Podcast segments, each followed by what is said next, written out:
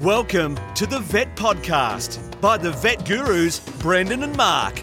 Get ready for the latest veterinary news, information, and entertainment. Don't forget to visit us at the Vet Gurus website, vetgurus.com. Now, sit back, relax. It's over to the Vet Gurus, Brendan and Mark.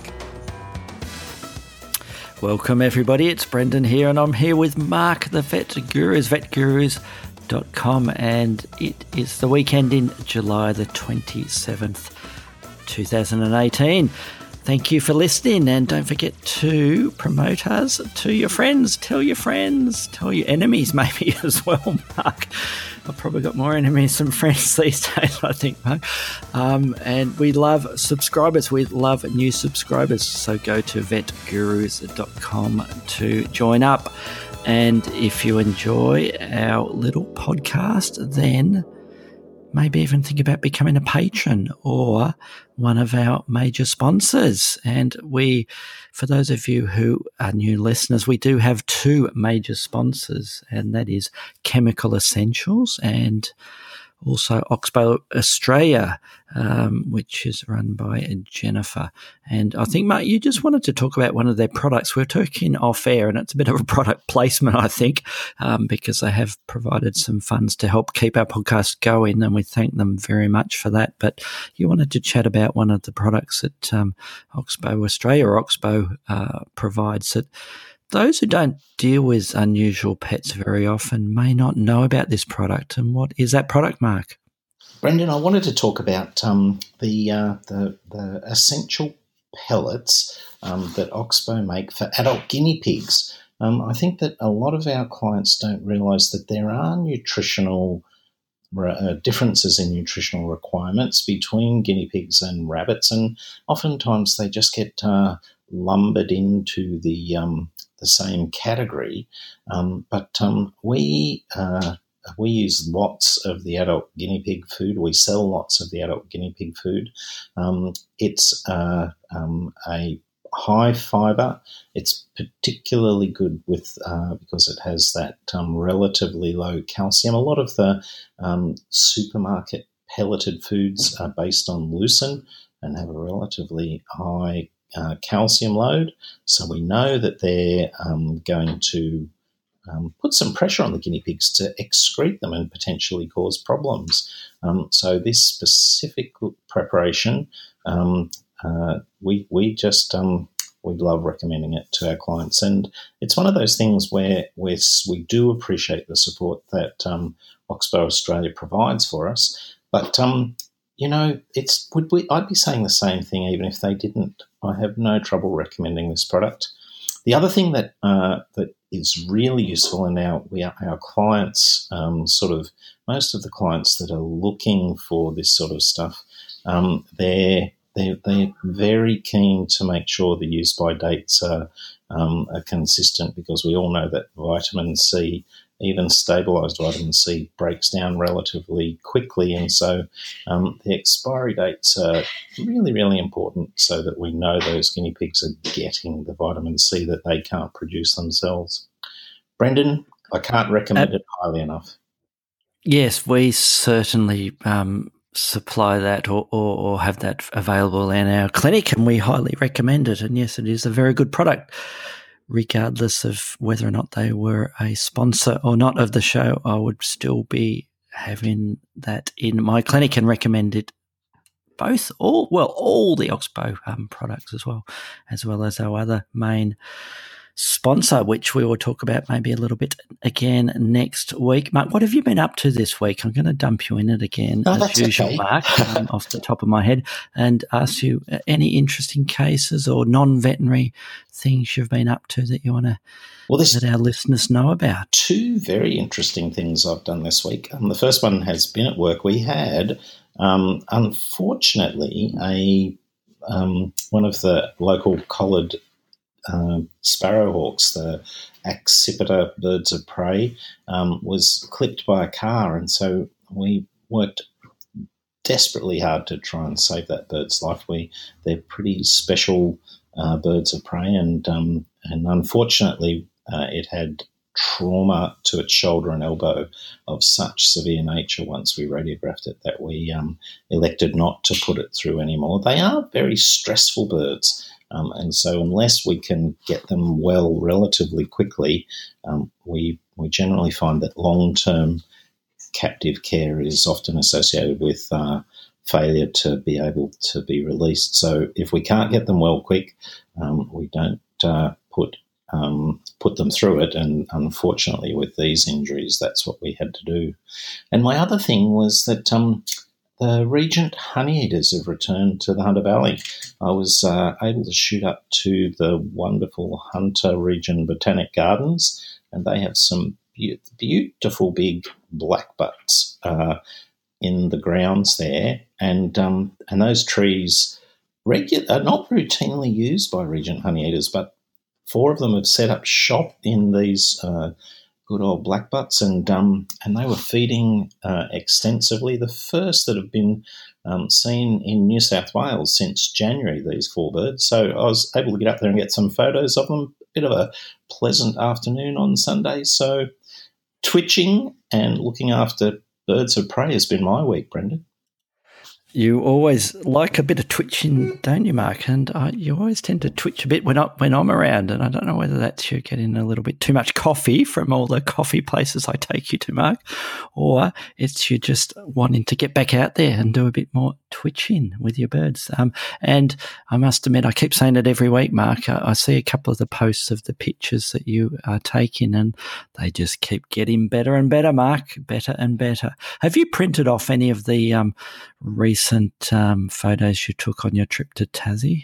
No, I haven't yet, and and I do think um, we've had this discussion before. I think um, that um, just some of those Tassie ones have just reached the threshold where I think I would be happy to print them, and I think um, when you as I am, learning to become a better photographer, um, that that's a really important, uh, um, you know, step to be able to see the the images not on a computer but on the wall, um, you know, I think that's uh, uh, an excellent learning experience. Fo- refocuses you. So, so I think I will, Brendan. I particularly think I will with some of those. Good, because I think seeing them printed out um, is amazing, and that's what we really need to do. And I, I know you've seen a couple of the prints that I um, printed off of or the th- thousands that didn't work, um, and a couple that did work, and just seeing them sitting there in your lounge room is what makes me want to then get out there again and spend another 2,000 um, shots before I get one more that I can put up in the lounge room again, Mark. Yeah, so get print in and getting them up in your lounge room or in the bedroom or wherever you end up putting them up, or Kate lets you put them up. Well, I've got to say, Brendan, I've got to quickly say that um, when we did, we you know we, we, had the pleasure of visiting your house and seeing your prints, and um, if anything, it's put me back a little bit because you know you want to achieve a certain standard before you um, outlay the money to get a decent print, and um, and yeah, um, to see the quality that you've uh, you've been able to generate? Well, I've had to wait till I, a little bit longer till I felt I got there. Uh, I think your um, your photography skills are way above mine at the moment, Mark, because I haven't been doing much in the last year or so. So you've rocketed way past me, Mark. But let's um, let's not talk about us and let's talk about some fun news stories. And Speaking of birds, you want to talk about drunk seagulls? I definitely do. Um, and I do, before I talk about the seagulls in question, I just want to shout out to our, um, our uh, apprentice uh, research um, officer um, here at uh, the Vet Gurus, um, uh, Dr. Doug Black, um, who's one, was a star of one of his own, pod, you know, one of our podcasts um, a few weeks ago. But um, Doug has been sending us an excellent number of um, uh, additional stories, which, you know, to be honest, they've um, they've spread the emotions. You know how we seem to have some of those ones that are, uh, are entertaining and some of them that are um, a bit serious. Well, Doug's given us a whole bunch of new ones. So shout out to Doug and keep it up, Doug. We want them. We want more. But this one, that in the UK, um, the RSPCA was called to a, a bunch of um, seagulls that had been spotted um, vomiting and struggling to walk in straight lines. Now, they should have been the first cues, first clues. Um, the RSPCA had uh, more than a dozen calls regarding the birds, and um, and they uh, initially thought that maybe they could have had something like botulism or that they'd been um, inadvertently poisoned. But it seems that the birds had been accessing um, some of the waste um, from the local breweries, some of the the um, well, leftover hops, I expect. And of course, they were uh, getting drunk. Fortunately, after they were picked up by the RSPCA, um, they uh, they had a quiet night in a dark place, and a couple of them um, vomited. Um, and in fact, the uh, the RSPCA, uh, RSPCA officers felt that the birds made their cars stink like pubs. Um, so there would have been some uh, cleaning out of bird vomit from some of the vehicles that were picking the birds up. Um, unfortunately, as is the case with many uh, avian alcohol poisoning cases, some of the birds um, passed away, but um, most made a sterling recovery and were released a few days later. Um, the key message here is the RSPCA is urging all the local breweries, distilleries, and alcohol producers to check that their waste is secure and cannot be accessed by wildlife or birds. Yes, or maybe um, being a little bit careful about um, also feeding them too much chips as well. Um, I don't know about you, Mark, but I've lost count of how many times I've been down the beach areas and people are throwing, trying to actually hit most of the seagulls. I think most of the time with with their chips from their little bag of the fish and chips that they've got um, with them. So I think um, they're a little bit dangerous for the birds as well, aren't they, Mark? The old um, salted chips um, spend more time eating them yourself rather than throwing them at the birds. Okay. Um, yes, great little story, and thanks, Doug. Yes, he's um, he keeps firing all these um, quirky little news items our way, Mark, and I think we've got a a good list of them um, sitting there now that we can draw on when our reserves are exhausted, which doesn't take very long, does it? Um, so we can draw on draw on Doug's help. So thanks, Doug, and um, keep sending them our way. Um, now the next one, I don't know whether Doug sent us this one as well or not. I'm not quite sure. I think I may have found this one, but Doug will no doubt correct me if he um, if he did send it our way. But I thought it was quite a quirky one, Mark, and that is the it was in um, the com at the conversation.com, which I know you are an avid reader or watcher or listener when they have videos as well. It's a, it's a um, internet, website um, um, journalistic publication, and the case for introducing rhinos to Australia and the topic sort of caught my eye. Um, but when you read through the article, it, it's making some very good points and also providing some quite depressing statistics and information, Mark, about um, rhinos and their habitats and the lack of rhino species. Um, and I know for long term subscribers, we've spoken a fair bit about rhinos in the past. They're probably one of my favourite um, species rhinos. Um, but I was quite shocked for, um, by some of the extra statistics that are in this article that I that I didn't know, and and the obvious one it, there is that one of the reasons is. Uh, well, the big reasons is the um, poaching for the for the horns of rhinos, and I just was blown away by the um, how much they are worth, Mark. I didn't realise that um, rhino horns are potentially worth up to three hundred thousand dollars each. Um, I knew they were um, very valuable for the for the um, black market trade and for the um, supposed medicinal uses. But gee, that's a lot of money, isn't it, Mark? with with um, no wonder they keep being poached. But we're back to what five species of rhinos in the world, two in Africa and three in Asia. And um, apart from the collapse in um, habitats with them, um, this article talks about the possibility. Hey, what would we? What would people think? And should we be having rhinos in Australia? And when I first thought of this article and I read the first couple of paragraphs, I thought, gee, this is what is you would call the clickbait article, Mark, that um, you see quite a quirky or an interesting article, but um, the article is not very good. But when you read through it a little bit further on, it is not recommending that we have wild rhinos roaming around Australia. It is um, considering the possibility that um, maybe we should be thinking about breeding up some of these critically endangered species in semi-wild or, or, or semi-enclosed um, areas. Um, and for something like a rhino, it's obviously going to need a, a pretty big habitat. Um, and considering some of the savanna type areas in Australia that we could um, could um, maybe potentially have rhinos um, roaming around and breeding them up. Um, having said that, my personal opinion is I, I, don't think it would work, Mark.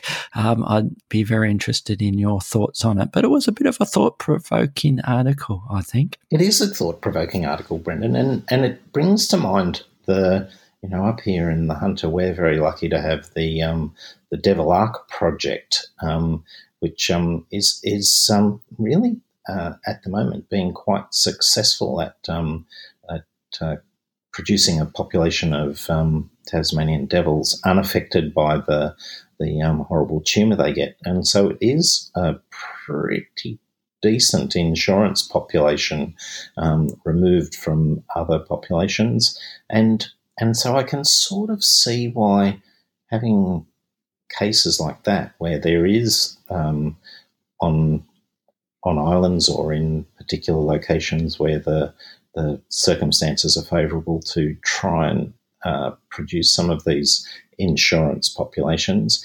Um, but I, I, think rhinos do present us with some very particular um, complications. They're, they're at size to start with, um, and uh, and even though in Australia we have a fairly um, uh, fairly powerful system of protecting wildlife, I think um, uh, a open range park with um, rhinos that had each were worth, as you said, three hundred thousand. Um, it would be a nightmare to try and control that sort of arrangement. Um, what did you see? Some other faults in this this idea? Well, I, I mean, the, if if you read down towards the end of the article, it does does basically suggests that it's a bit of a tongue in cheek article, although it does link to a couple of really interesting other um, sites and and, and um, um, organisations, and one of them is called the Australian Rhino Project. I don't know whether you've seen that one, Mark, um, which is um, a group of individuals, but also it's it's sponsored um, by, or at least um, maybe not sponsored, but um, the um, University of Sydney, um, the Taronga Conservation Society, zoos, South Australia, and a few other places um, um, are involved with it, um, trying to give rhinos a future in Australia. And, and, and, that particular group, the Australian Rhino Project, does talk about the possibility of um, you know, be, becoming guardians of rhinos and, and, and does mention about the possibility of um, um, something like this particular situations. But I think, well, uh, I, I, I, just worry about the usual that, you know, it's, a, it, it's, you know how one how practical is it going to be? What does happen? It, can they constrain this particular species if if we do have them in a supposedly semi wild state? Um, are we going to end up a, um, something a bit like what you always um, your favorite movie mark Jurassic Park um, and the Jurassic Park series where we have rhinos um, running wild um, throughout all Australia and wreaking havoc mark? That's my particular concern with it very, um, you know, using that documentary Jurassic Park as a guide, it is um, it is a genuine concern. yes. So, but no, I, I, think it was a bit of a tongue-in-cheek article, um, and yet it made me think about things about that. You know, what are the particular ways that we could save some of these critically endangered species? And I know we have spoken about it several times about the the options. At what point do we decide, okay, that, that particular species, it, it is not going to survive no matter what we do? When do we pull the plug on that animal? Do we pull the plug on that species and, and not um, not spend any time, effort, and money in trying to let that uh, keep that species alive, and, and do we spend more time on, on another species that we think we can bring back from the brink? Um, and I always struggle with that sort of um, concept. You know, when do we decide it's time to to give up on on one particular species? Um, you know, maybe the species we should be giving up on, Mark, is the human species, right. and just leaving all the others to um,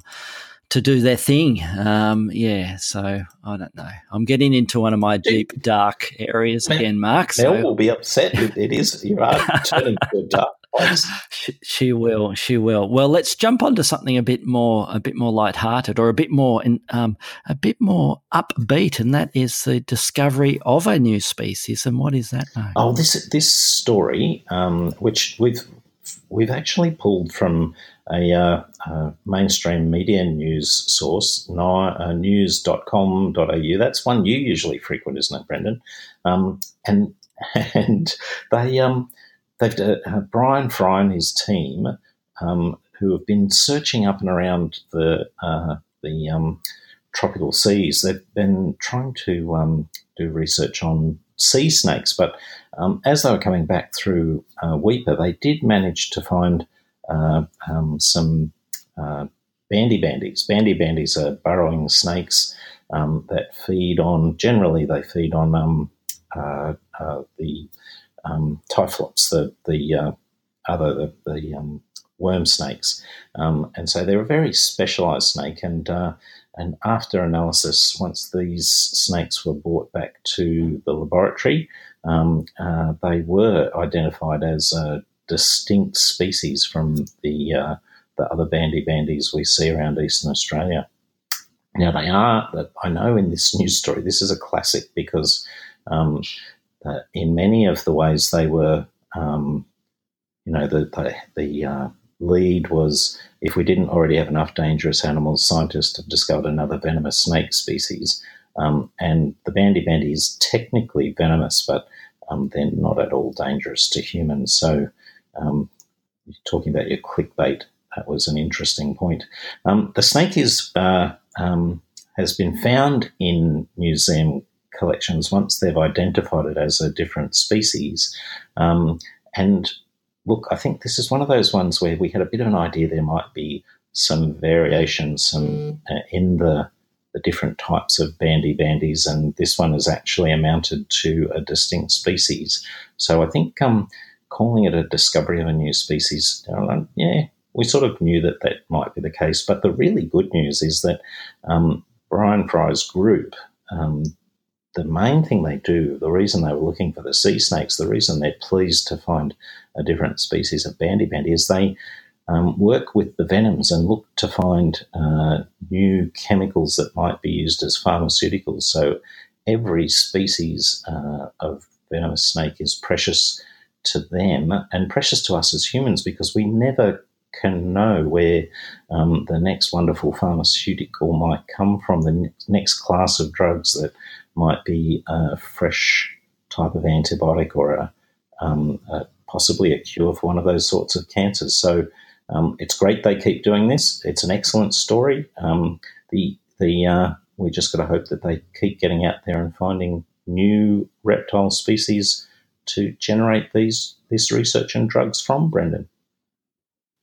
Definitely, and that's a beautiful segue into our last news story, isn't it, Mark? Um, and that is an article at, on theconversation.com again. And the title of the article is Animal Research Is It a Necessary Evil? Um, so it fits in quite well with the end of your little tale about that new venomous snake species, Mark.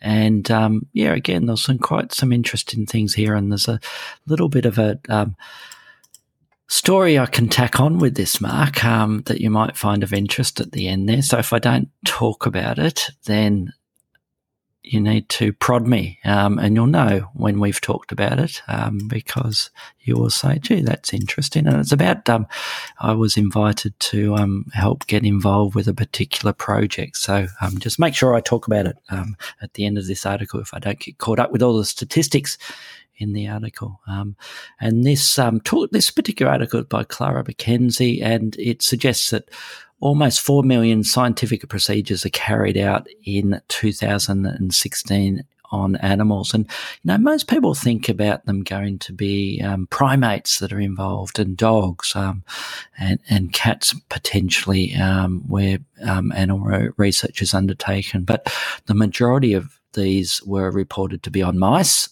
which is no surprise, I suppose, 73%, but 14% fish, 6% rats, and 4% birds, Mark, um, as well. And, you know, um, when you look at it, that is a fair number, isn't it? It's 4 million scientific procedures carried out in 2016 alone. And when we dive into deeper into the article, they, they, they, a closer examination of the numbers um, reveal several interesting things. Um, one is that they're talking about um, the cephalopods, so animals with backbones, but there are trillions, literally trillions of invertebrates such as insects and worms and mollusks, um, which are used by uh, for research as well um, every year. So, um, which they haven't included in those statistics that I just mentioned at the start there. So, because historically invertebrate species are thought to have less developed sensory systems, and I know you and I have discussed this um, several times at several different um,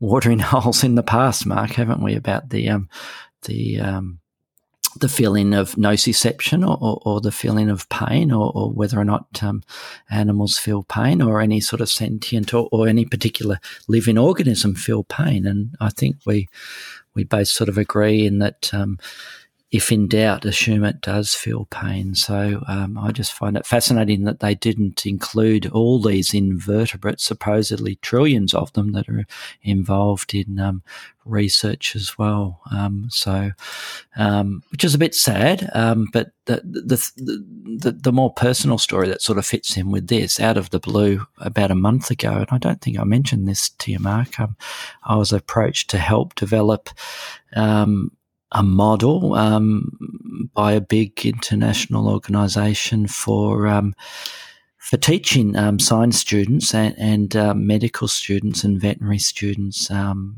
so a non-animal model, so basically um, a dissection model um, that that most first or second year university students need to dissect various animals, and they're trying to develop a, a, a, realistic model that you cut into the skin of this particular animal and then you poke around and, and fish out all the organs and there um, it isn't the actual species involved. I'm not going to mention what the species is. Um, That's so cool, um, that, and, uh, yeah, so so I said, why the hell are you asking me? because my expertise with that particular species, although I do have some um, um, interest in that particular species. Um, I don't think I have much or high expertise in it. Um, why are you asking me? But I'd love to get involved. So I'm waiting to hear back from them as far as um, they're they're waiting to get the first um, alpha model of that um, um, dissection model up and going, and um, then they're going to contact me further, and we're going to have a bit of a chat about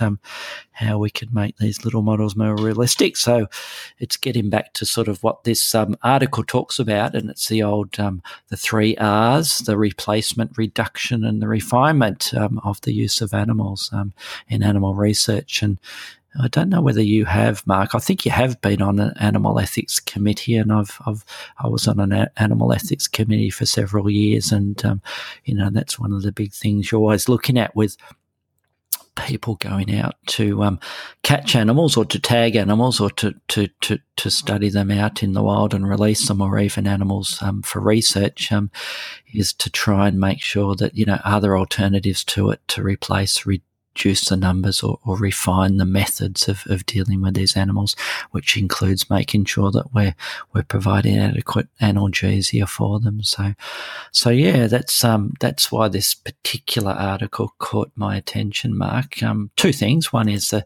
the numbers of reported um, animals that were used for research, um, but also the the lack of reporting of all the invertebrates that are also used for for research and um, the use of these sort of models um, in in um, in training for um, future veterinarians and, and future um, future doctors and, and scientists. Um, have you well, um, got, had any dealing with those sort of models? I have not, and I'm really excited that um, that you've been asked to contribute to the design of one because I think they will form in the future either those physical models or virtual reality ones will form a significant um, component that does reduce the number of actual animals that are involved in, um, you know, supporting veterinarians at least through their their course. Brendan, I've got a, a question to ask you because I have only been I've been peripherally involved in um, a number of uh, ethics committees at um, a number of institutions. Um, and one of the things that struck me, and I'm really keen on your opinion about this, was that they they unlike what people might think uh, after having listened to things in the mainstream media. Um, my experience with those committees is that they are exceptionally diligent at um, at trying to maintain the the best possible welfare and outcomes for the animals that are involved. Um, I've been involved a couple of times where researchers have made presentations um, under particular understanding. And when they've had a discussion and uh, it's been suggested to them that, you know, that maybe that uh, understanding concerning how much an animal might feel pain is not true, they've always been really accepting of the the um, advice and, and looked into the research themselves. I, have found it an area that really, the, I think that's one part of animal welfare that's working really well. The ethics committees of many of the large institutions, um, they really do an outstanding job. I, I, would, I would be interested in your opinion, Brendan. I, th- I think they have improved a lot over the years, especially the last 10 or 10 or 15 years, um, perhaps 20 years, um, where at one stage I was going to say they're a bit like a rubber stamp organisation, um, um, bureaucracy sort of um, process early on with, with some of them. Um, um, they've they've they've improved out of sight, and I and I think the way the regulations have changed and the and the way that these ethics committees are structured is is a hell of a lot better than, than what it used to be. And, and so generally, yes, I, I, think they do a, a very good job. And um, having said that, I, I, must admit I found it very challenging at times um, because we had different viewpoints within the within the committee. Um, I had sort of my veterinary viewpoint. Then you might have a zoologist. Then you would have a non-veterinarian um, person viewpoint and perhaps somebody like a legal representative as well. And, and um,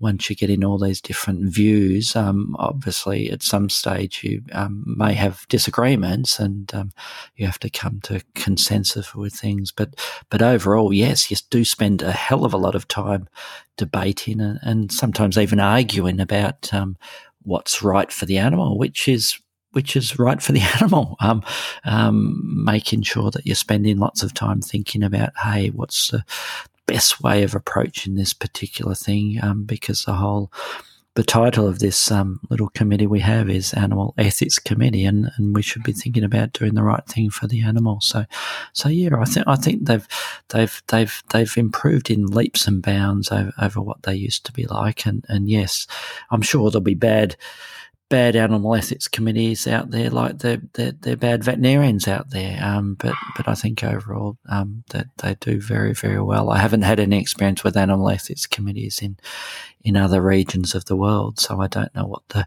the quality of them is um, generally. But I'm but I'm sure with the focus being put on animal animal rights and, and thinking about the um, anim, animal care generally um, worldwide that um, the spotlight's been put on them, so the pressure's on to get it right um, for the animals. If I, that's a bit of a long-winded answer there, Mark. But um, if if, I was one of those three million mice involved in experiments in 2016, I would want you on my ethics committee, my animal ethics committee. I'd want you on it, Brendan. You'd be arguing for me. Uh, I would be. I would be until you had um, what gutted and um, um, dissected and um, and tossed away like another one of the millions of mice that is um, experimented on. You know, there you go. There's my cynic. Maybe that's why I got kicked off the animal ethics committee. As you know, I actually I resigned um, at the end because I just found it quite challenging. Um, um not just not just um, emotionally challenging, but also with with trying to fit in with all the other the other pies that I have my fingers in, um, Mark, because I always, always, even up until now, as you know, have difficulty saying no to things. So I end up doing too many things that I should um, be saying no to um, and, and concentrating on just doing enough. Um, we can't solve all the world's um, problems, and um, you know it's always nice to be invited to do things like this, but um, I think we need to spend a bit more time taking photos, Mark, and spending time with the family and all those uh, work life So, balance. Yeah. Work life balance. Yes, yes. Which is another episode we should um, introduce again soon. So let's get on to our main topic, which is nothing to do with the work life balance. And for those of you in Australia will know exactly what this topic is about, with the title of the topic called spewing. You um, love saying that. Is, Say it again spewing, which is the Australian vernacular for vomiting. Um, and I'm sure maybe some people in the rest of the world do know the term spewing, but um, and I know you've been spewing your guts out a little bit um, over the years, Mark, after imbibing too much, especially when you're a student, from the stories that I hear. Um, so we're going to talk about vomiting in dogs, and what we were going to do is the top 10 or the top 15 or the top 20 or so things to think about when you are pre- presented with an acute vomiting case in a dog. And, and I think our, our angle on this, Mark, wasn't, wasn't it? It was going to be um, for new graduates and for veterinary technicians or nurses. But I always um, think, Brendan, I think it is good for us to pitch this at, you know, um, at, uh, at the, the, the relatively um, starting things. But I always, every time we have one of these and um, and we focus on the basics, as it were, I always pick up one or two, you know, new points or different opinions. So I think it's worth just starting with the basics. So, what is the number one basic step when we're talking about vomiting dogs, Brendan? Number one, gee, you're putting me on the um, just me like in, in, not, in... Not, not, not, not number one, the main thing. Number one, the first thing. My number one is look. My number well, my first thing is to look at the patient. Look at the patient, and that's probably not the number one in our little no, list no, that we wrote not at all um, before this, mate. But um, I always look at the animal. So look at the animal and ignore what the client is saying to you because we may miss a whole lot of other things that are going on there. That client brings that dog in and says, Help me, my dog is vomiting. And then I say, Okay, chill, relax.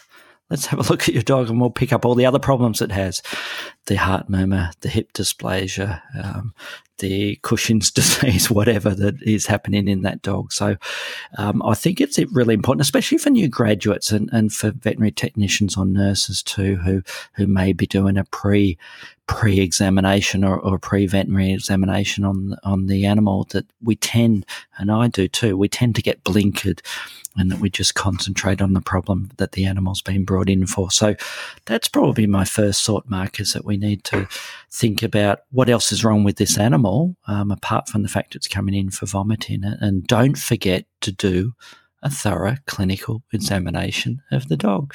So that's what I would start off with um, mentioning, Mark. What's your first, um, or number two? well, num- what are we going to talk my, about? Number, number two, two, number two is um, is to try and collect as detailed a history as you possibly can.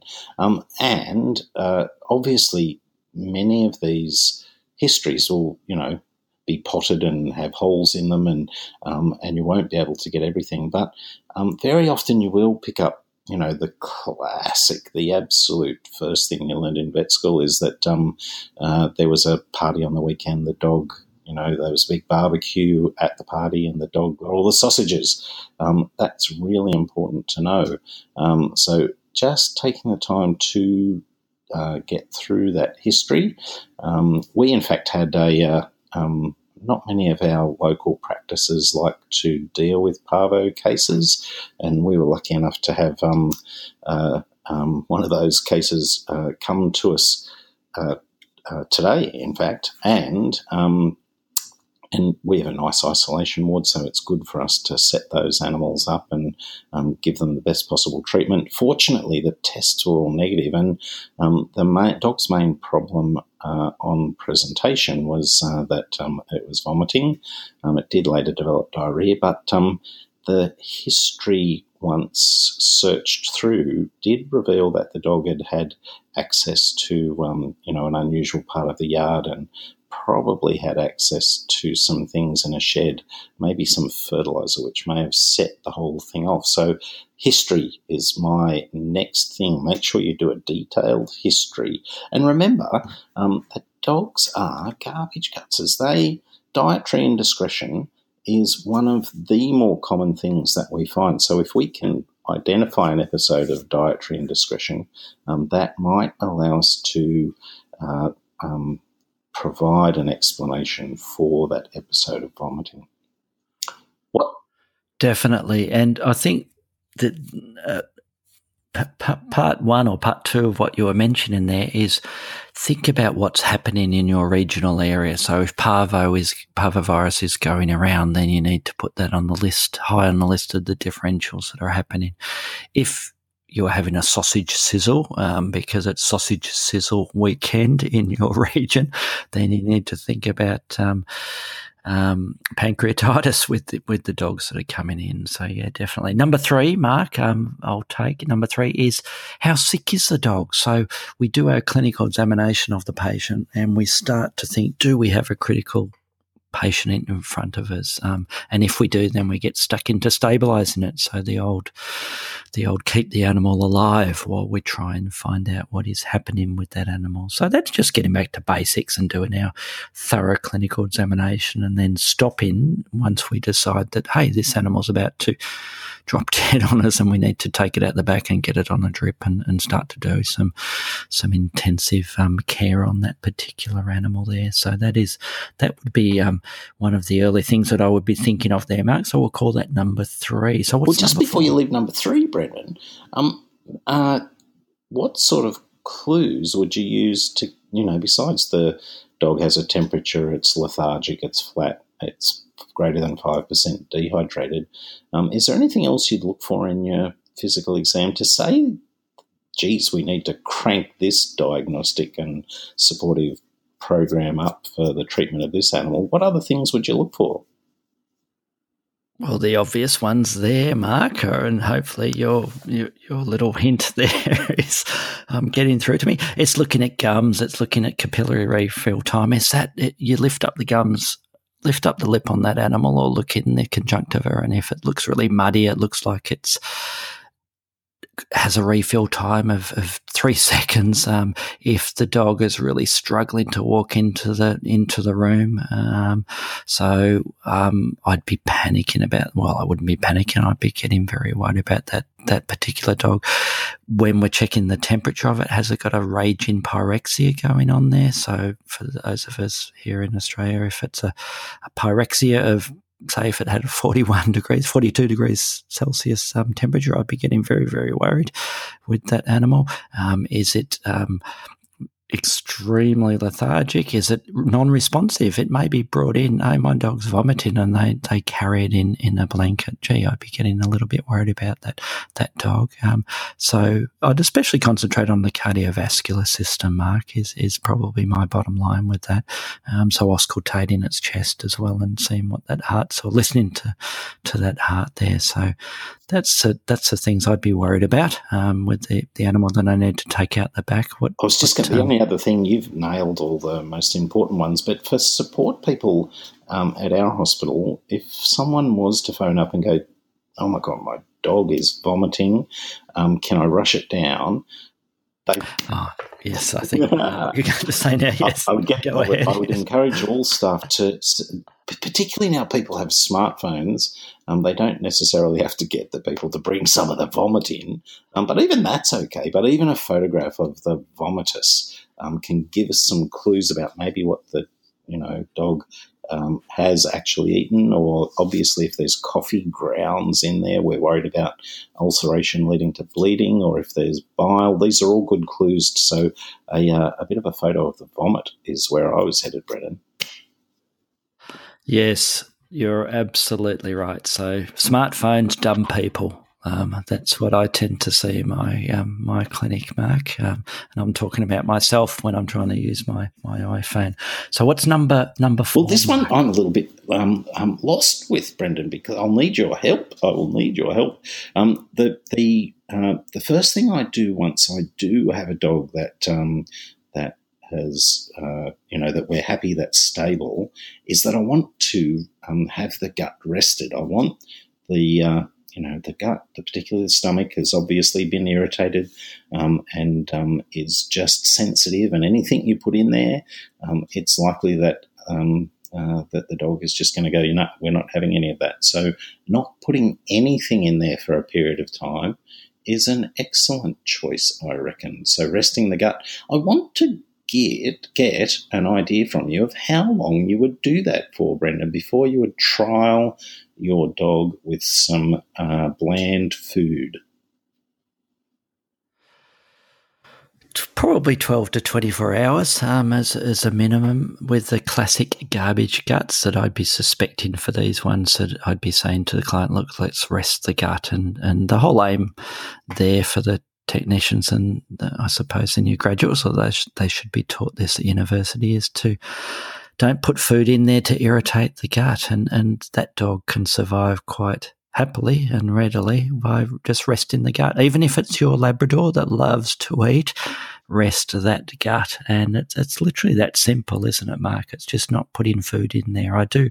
What do you, I'm going to put push this one back on you. What do you recommend to the What do you recommend to the clients as far as giving them fluids um, at home. So when we're resting the gut, we may be saying, do not feed your dog at all for X amount of hours. And I'd like your opinion on how long you rest the gut for. Um, but what do you mention to the clients about how much to let their dog drink? during that questions, period. Brendan. Um, I there's um, I'm much the same as you. If I can keep a dog from um, vomiting for 12 to 24 hours, then that's when we will reintroduce, um, you know, uh, some ID, some bland, maybe white meat, um, small volumes, of course. Um, so the as far as uh, hydration goes, um, the key thing I find there is um, temperature and volume. That if we give a dog a big drink of cold water, um, that seems to be irritating enough, stretches the stomach, changes the local blood flow, and they're very likely to go, nah, not having any of that. Um, and so, tepid water in small volumes, um, uh, you know, enough that the dog can lap at for only 10 seconds or so and then taking it away. But doing that frequently if the dog's not vomiting um, that's the sort of way we go with fluids. We definitely don't want them to continue to be dehydrated, um, but um, but we also don't want to overdo it by filling them up too quickly. Well, it's pretty similar to what we recommend, or I recommend, Mark. Just just small amounts of um, um, frequent amounts, small amounts of of water every every so often. Yeah, rather than just putting down that whole bucket of water and letting them go crazy, um, and then vomiting it up with those coffee grounds, Mark, that might be then then start to um, come out of the um, mouth of that dog. Um, what do you use for antiemetics in? And so number five, I suppose, would be um, do we use an antiemetic in, in in these garbage guts or these uncomplicated, if we can call them that, um, vomiting dogs? Um, what choices have we there, Mark, with our antiemetics, and and when would you use one, or when would you just sit back and say, look?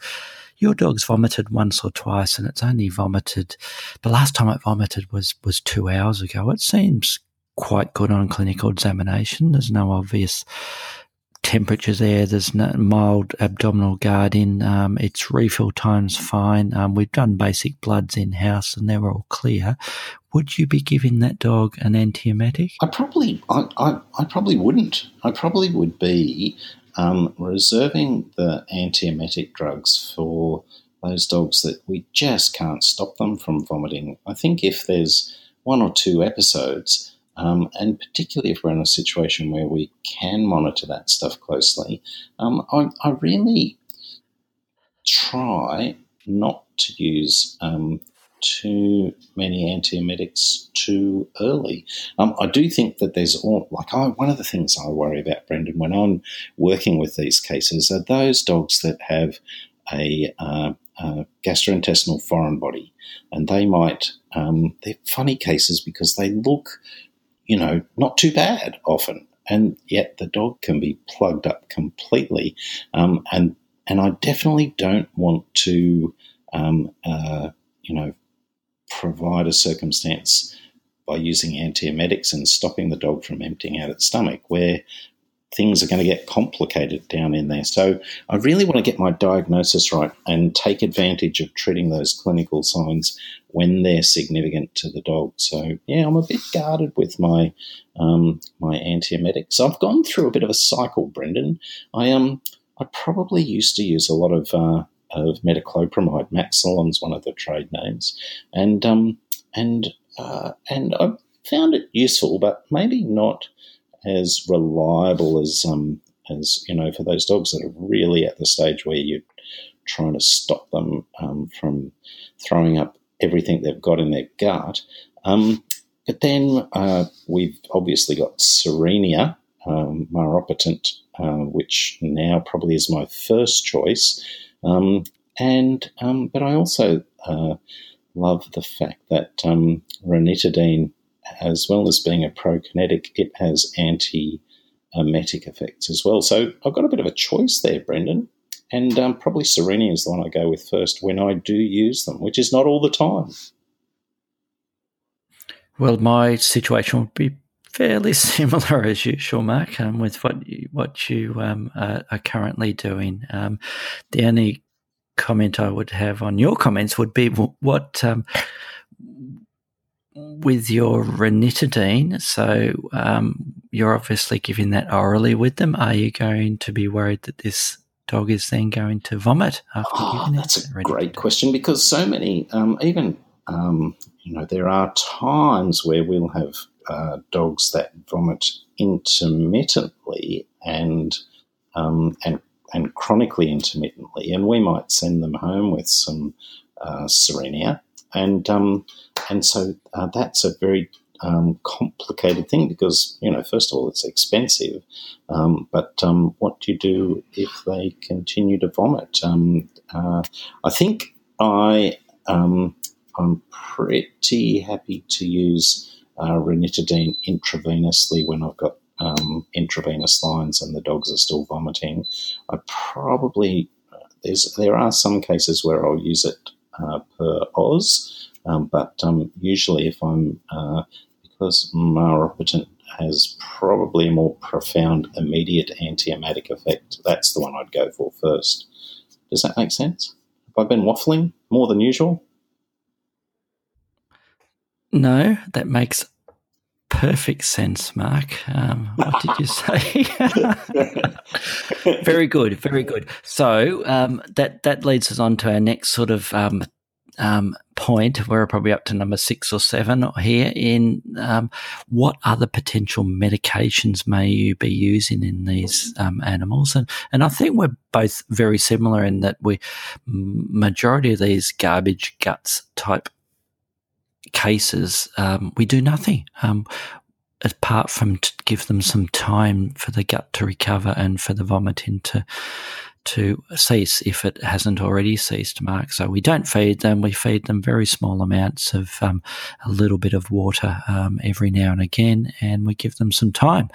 And oh, I think it's a guesstimate, but I'd say probably 80 or 90% of these cases, they're, they're back to normal within 12 or 24 hours. And then we're just slowly reintroducing a bland diet um, back into that, that animal. And we may never even know what set that dog off in the first place because the owner didn't find, or we didn't do the diagnostics to to work out that yes, it did have a bit of a chew on the on the magic mushrooms in the backyard, or or a, or a dead bird or a possum or something like that that it got stuck into or, or the got into the garbage bin um, hence the garbage guts um, in um, so I'd, I'd, be interested to see if you have sort of similar sort of feelings as far as the percentage of these animals that just get better with doing nothing um, and um, we often don't end up um, getting a true diagnosis as far as what set it off in the well, first and place. I think that, that you hit the nail on the head that um, even with some of them, even if you poured a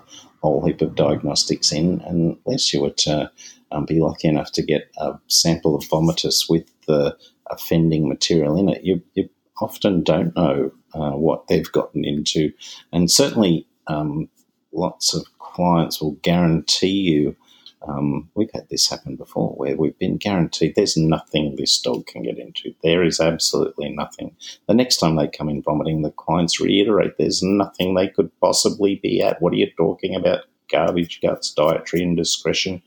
But then the third time, the clients catch them in the garage chewing on whatever it is. Um, and all of a sudden, it becomes apparent that um, they did have access all along. And so I think it is, as you say, um, the case that uh, I don't know. I, I, would have to look across our statistics, but I would suspect maybe out of eight out of ten we never find out. And like you said, 24 hours later, maybe 48 hours later, they're largely back to normal.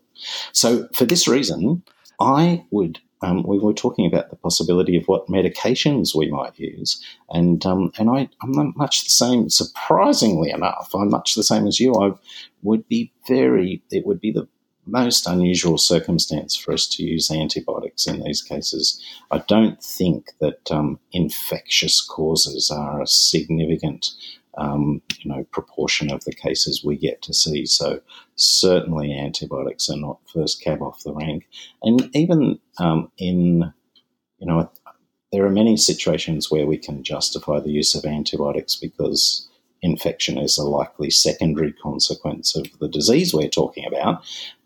With vomiting, I don't think that's one of them. I think uh, we're much better off to um, to uh, treat symptomatically, as you said, rest the gut, make sure they stay they stay hydrated, um, and pretty much do nothing else. I noticed that you were talking about bismuth bismuth salicylate, Brendan. Tell me about your bismuth. my, my, it's none of your business, Mark. Um, so keep your little fingers out of it. Um, yes, I still dispense occasionally some bismuth solution for those dogs that they just seem to be a really grumbly gut. And I suppose what I should be using with those ones is thinking maybe more along the lines of our of our gut protectorants like um, our our um, ranitidine um, type ones instead. But I do have a bit basic bismuth type solution that um, I sometimes still dispense to these classic garbage gut um, dogs out there, Mark. Um, the reason why I had that down in there is is is to contrast that um, with the the antibiotics, and I think unfortunately we still occasionally see um, or hear of cases, um, especially. Um, some inexperienced um, veterinarians, some may be experienced where they do put them on antibiotics and, and even do some other questionable um, treatments that, that, may even include things like treating them with um, corticosteroids as well. As as there's shotgun therapy for these garbage gut animals, so it was more to contrast with those sorts of things. But um, I don't know whether you have any of those basic sort of um, bismuth, gut protectorant, um, gut lining, um, toxic absorbing supposed um, products um, in your practice, Mark. But I, I still occasionally dispense one of those basic sort of oral bismuth solutions for those what I call the intermediate garbage gut cases that that has had several vomits and they're still a little bit distressed and it may be that case where I have given it an injection of an antiemetic as well, um, they're the cases that I may also send home with, with one of these gut type um, protectorant um, or gut lining slash um, toxin absorptive um, products. And I think there's, so I think there's good. Um, you know, you and I both love our evidence. We love, you know, following through uh, with techniques and procedures and medications that we know there's evidence for. And I think there is evidence for just as you describe that particular circumstance. Um, they're bad enough that you've used some maropitant and uh, and adding the bismuth solutions to settle the gut is not a bad choice, and there's good evidence that it's uh, likely to help speed the process of recovery. And and don't forget, um, dear listeners, um, that potentially we're, we're dealing with a whole heap of other other other serious um, life threatening conditions that might be causing these, this um, acute vomiting in dogs. We're we're primarily talking about our our classic garbage guts. Um, so differentiating um, between our garbage guts and these other conditions, and some of these can be very very complex or, or multifactorial conditions. Mark um, is our as our diagnostic workup. So do you want to just quickly run through um, the potential diagnostics that we would consider with these cases if if we we just think it's not quite classic for this um, garbage guts, or it's a garbage guts that's that is a little bit more unwell than we we usually see with them. So, what sort of what sort of diagnostic testing would you think would be appropriate for? Well, we probably um, are, you know, regularly choosing between um, radiographs and some blood work to start with for most of the cases that we see that aren't settling down quite as quickly as we would normally want. Um, and I suppose we're trying to make a decision about whether we have a uh, you know a physical disease, a, a, uh, foreign body type arrangement, um, which might be more quickly revealed by radiography, um, or whether we have some metabolic problem that um, that uh, the blood work's going to reveal. So they're probably our first two diagnostic um, steps. Um, we'll often include, you know, the the, uh, um, the canine pancreatic uh, um, CPL like lipase, there's canine specific pancreatic lipase um, test, but um, I've, be, I've got far less trusting of those tests. I definitely have had cases where uh, they've been um, positive, and uh, and I doubt that that's been a true positive. And geez, I think we get a lot of um, of uh, false negatives as well. So uh, while we do run those tests to give us some guidance, I don't rely on them absolutely, Brendan. And the other thing I think uh, is useful. Um, we probably these days are a little bit more likely to um, if we do get to go down the path of um, um, using radiographs, we're probably more quickly using contrast medium rather than waiting several days before we try and get them to have some contrast medium in their gut. We probably are looking to do that sort of thing a little bit earlier as well. So, are there other tests that you would use in your diagnostic workup? I think you covered most of them. I mean, the other, I suppose, ultrasound. Um, since we've been chatting about ultrasound in the last couple of episodes, um, yeah, the, the, the contrast agents um, definitely worthwhile with them. But yeah, I think it for me, it's really getting back to basics and looking at the animal and looking at the patient and doing a, a, repeat on that clinical examination is the first thing I would be looking at, palpating that abdomen, looking at those vital signs of that, that animal, um, looking at any, um, any of that vomitus and if it's starting to get diarrhea as well, looking at the, the feces as well. So it's, it's, it's nothing too too complex. It's just um, um, reassessing the animal um, and deciding, hey, it's not it's not responding the way it typically does for this classic garbage guts. What else is going on with this, and have I have I misdiagnosed this? And that's when I start to dig a bit deep, deeper with the diagnostics and, and get stuck into those. Um, you know, probably it's only that one or two out of the ten that that would be um, having the radiographs and the, the more um, the more involved workup with them, Mark, um, or be admitted into the clinic for for more intensive sort of treatment with them. Um, yes, so I think you've covered most of it. So um, in the last couple of minutes that we've got, because as usual we've gone over time here, Mark. Um, we need to talk about um, the next next um, what do we do after that with them? Um, what do we need to do with that animal that's well, getting I'm better? I'm really pleased that you pointed this out because this is one of the most important things I think um, that we need to maintain a dialogue. We need to communicate with the client. Lots of these dogs will um, will uh, um, get better, as you pointed out, maybe as many as 80% of them, 24, 48 hours are back to normal. Um, some of them um, will have ongoing problems. And um, if they've been sent home, the owners will often think, oh, Mark didn't understand my problem properly and he hasn't figured it out. Um, and they might even move on to another veterinary hospital. Or worse, they might think that everything's okay and go off to work. And if it is one of those 10 to 20% that have a more serious problem, um, things can go bad. So, calling them up and talking to them, Brendan, that's critically important. Organising a progress exam, not waiting for two or three weeks, but uh, organising for them to come in in three or four days and have a feel of that belly, make, make double check that hydration status, um, uh, and just continue to try and figure out through the history and the response to treatment um, what the underlying cause might be and, and try and prevent a repeat of the issue. Um, I think um, they're the things I would, they're the, you know, final um, points I would make in our, our, we've talked about a list of 10, but I think we've um, stretched it out to 20 individual points. I, th- I think we are.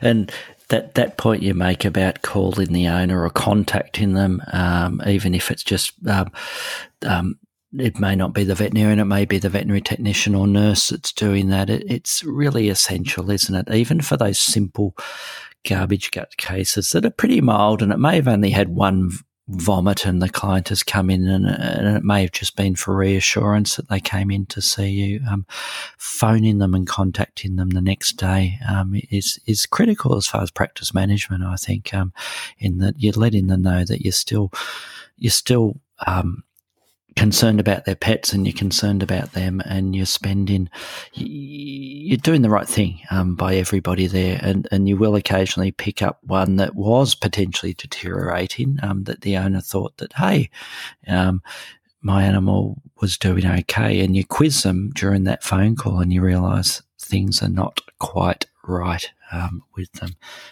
So yes um, good practice management, Mark, by by contacting and following up your cases is, is essential. And you know, um, my last little story, Mark. You know, I love to tell a bit of a story. I used to panic when I first graduated. Um, in that first six, I was going to say six months. It was probably the first six years. Um, when I would see a patient and then I wouldn't see them again um, for several days, and I would turn up to work and I'd be quizzing my, my nurses saying, Hey, what happened to little Fido? And they would say, I don't know. And I, I would be panicking. And majority of, and it took me a while to realize that no news is good news the vast majority of the time, isn't it, Mark? I mean, if you haven't heard back from them, the animal most of the time um, will have got better. Um, but I used to panic and I used to be coming into work the next day thinking, oh no, is Fido still alive from his or her garbage guts? And um, because I hadn't heard from them. And and it took me a while to realize that, hey, these are the cases that I should be phoning up and contacting the client and being proactive and saying, is Fido all right? And they would be saying, no, Fido mm-hmm. died last night. I took him to another veterinarian. Um, no, hopefully not. Um, yeah. Do you mean to say, Brendan, do you well, there we go. that this sense of panic will end sometime? Um, yes. well, Mark, I think we have covered only a tiny, tiny little bit of vomiting in dogs. And I want to, I've added a few more possible potential podcast topics um, to our potential list of podcast topics sort of future that we'll be chatting about um, with gastrointestinal problems in dogs. And there's, um, I think we need to, from what I've heard from a couple of our listeners, spend a little bit more time on the non-exotic pets, although they seem to all love our little stories about unusual pets and the common conditions in unusual pets. They also do want us to chat about dog and cat medicine as well, and dog and cat surgery as well. So we'll try and endeavour to include some of them in the future, Mark. So um, send in your emails and um, your little comments and um, requests for what particular topics you want us to cover in the future, and we'll probably ignore them. And thanks for listening this week, and we'll talk to you all next week.